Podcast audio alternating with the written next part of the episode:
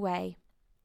In glowing sentences, he painted a picture of Animal Farm as it might be when sordid labour was lifted from the animals' backs.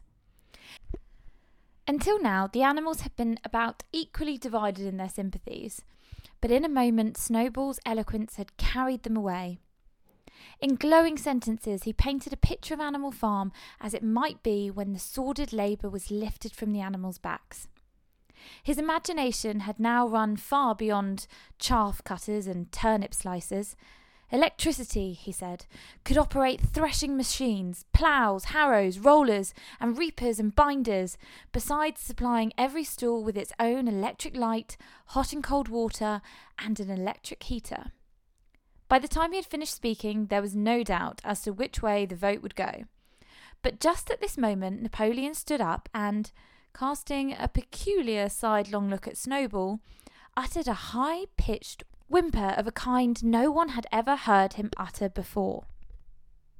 At this, there was a terrible baying sound outside, and nine enormous dogs wearing brass studded collars came bounding into the barn. They dashed straight for Snowball, who only sprang from his place just in time to escape their snapping jaws. In a moment, he was out of the door and they were after him. Too amazed and frightened to speak, all the animals crowded through the door to watch the chase. Snowball was racing along the long pasture that led to the road. He was running as only a pig can run, but the dogs were certainly close on his heels. Suddenly he slipped, and it seemed certain that they had him. Then he was up again, running faster than ever. Then the dogs were gaining on him again. One of them all but closed his jaws on Snowball's tail, but Snowball whisked it free just in time. Then he put on an extra spurt, and with a few inches to spare, slipped through a hole in the hedge and was seen no more. Silent and terrified, the animals crept back into the barn. In a moment, the dogs came bounding back. At first, no one had been able to imagine where these creatures came from, but the problem was soon solved. They were the puppies whom Napoleon had taken away from their mothers and reared privately. Though not yet full grown, they were huge dogs and as fierce looking as wolves. They kept close to Napoleon. It was noticed that when they wagged their tails to him in the same way that the other dogs had used to do with Mr. Jones.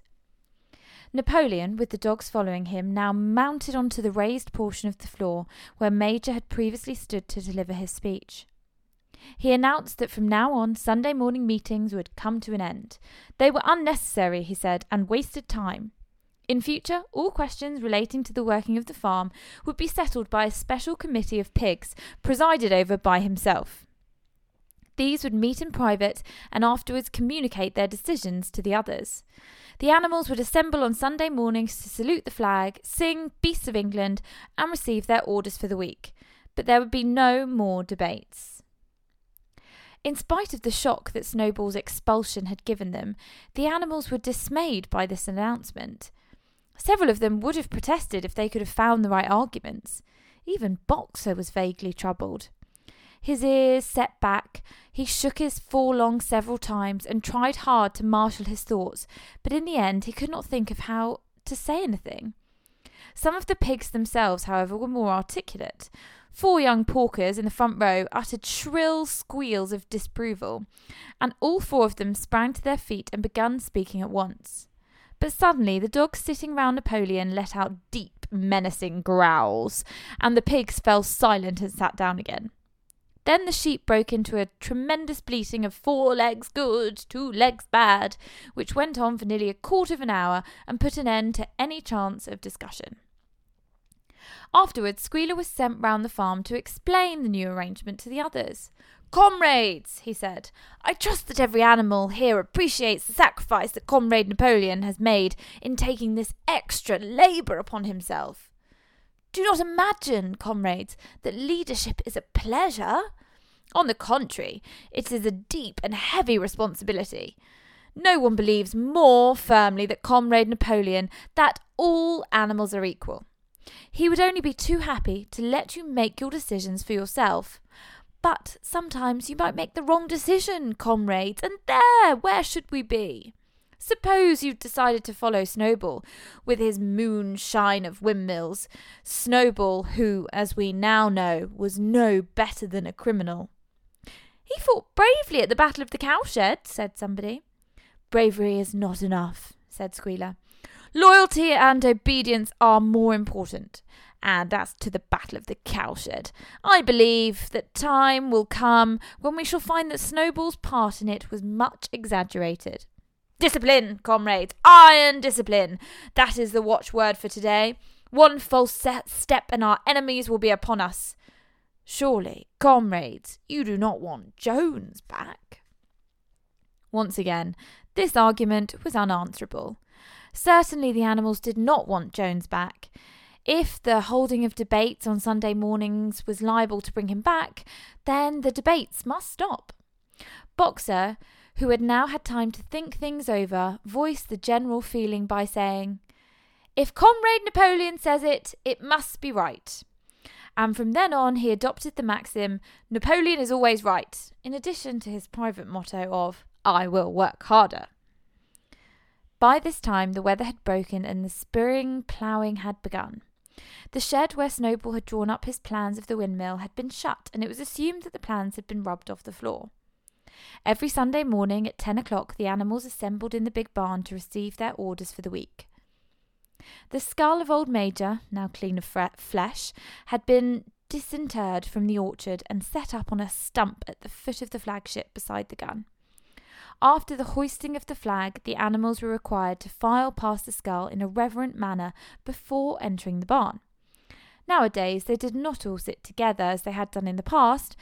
Napoleon, with Squealer and another pig named Minimus, who had a remarkable gift for composing songs and poems, sat on the front of the raised platform, with the nine young dogs forming a semicircle round them, and the other pigs sitting beside, behind. Sorry.